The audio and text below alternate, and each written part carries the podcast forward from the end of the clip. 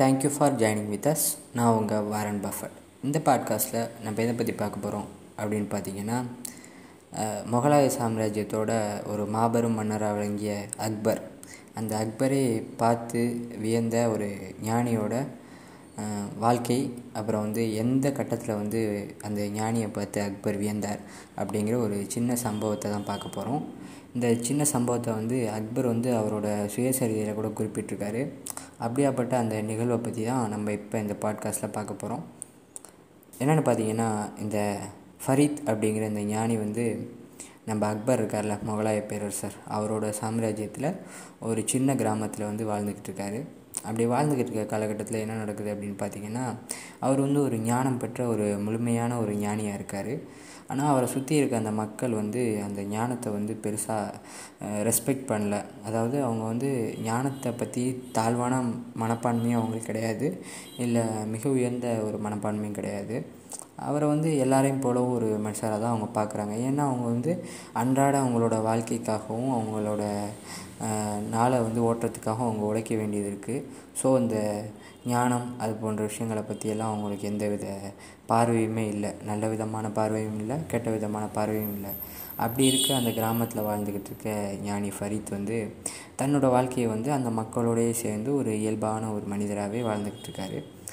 என்ன நடக்குது அப்படின்னு பார்த்தீங்கன்னா அந்த ஃபரீத் இருக்கார்ல அவர் வந்து பெரிய ஞானி ஃபரீத்தை பார்க்க அடிக்கடி வந்து பலதரப்பட்ட மக்கள் அதாவது அரசாங்கத்தில் பெரிய பதவியில் இருக்கக்கூடியவங்க அமைச்சர்கள் அது மாதிரியான ஆட்கள் வந்து அடிக்கடி வந்துட்டு போவாங்க. சில ஞானிகளும் கூட வந்து ஞானி ஃபரீத்தை வந்து அந்த கிராமத்தில் வந்து பார்த்துட்டு போவாங்க.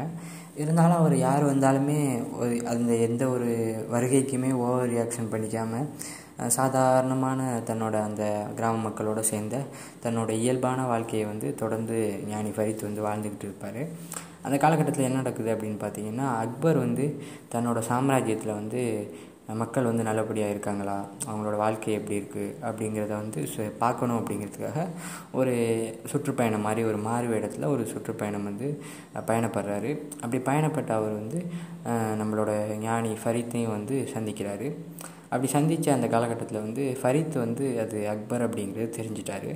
இருந்தாலும் வந்து அதுக்கு எந்த விதமான பெரிய ரியாக்ஷன் பண்ணிக்காமல் தான் வந்து எப்போதும் எப்படியே வந்து எதிர்கொள்வாரோ அதே மாதிரி வந்து அக்பரையும் வந்து அவர் எதிர்கொள்கிறாரு அக்பரை வந்து சாதாரண ஒரு மனுஷனை சந்திக்கிற மாதிரியே சந்தித்து அவரோட தேவை ஞானம் சார்ந்த கேள்விகளுக்கு சில பதில்களை கொடுத்துட்டு கடந்து போகிறாரு கொஞ்ச நாள் கழித்து வந்து தன் இந்த ஞானி வந்து தன்னோட இயல்பான வாழ்க்கையை வந்து வாழ்ந்துக்கிட்டு இருக்கும்போது அந்த கிராம மக்களுக்கு வந்து சில கஷ்டங்கள் ஏற்படுது. அந்த கஷ்டங்களுக்காக உதவி கேட்கலாம் அப்படின்னு சொல்லிட்டு அக்பரை பார்க்கலாம் அப்படின்ட்டு அவரோட அரண்மனைக்கு பயணப்படுறாரு.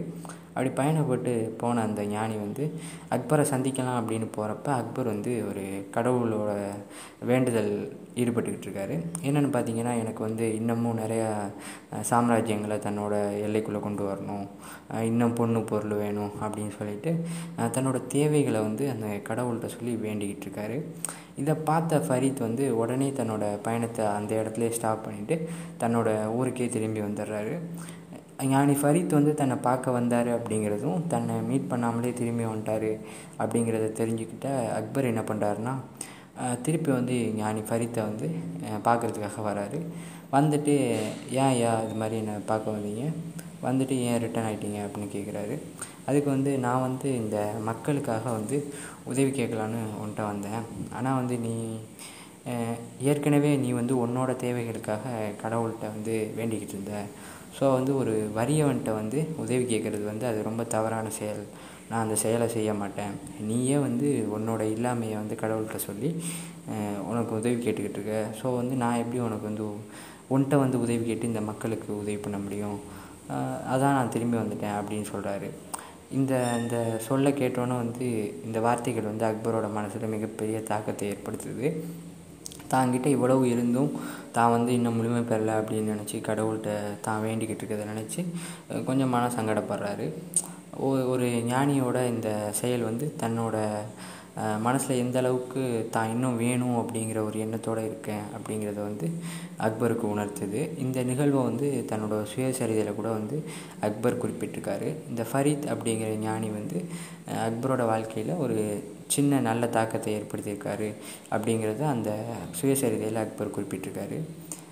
இந்த கதை உங்களுக்கு வந்து எந்த அளவில் தாக்கத்தை ஏற்படுத்துது? இல்லை வந்து ஏன்னா ஒவ்வொருத்தவங்களோட மைண்ட் செட் ஒவ்வொரு மாதிரி இருக்கும்.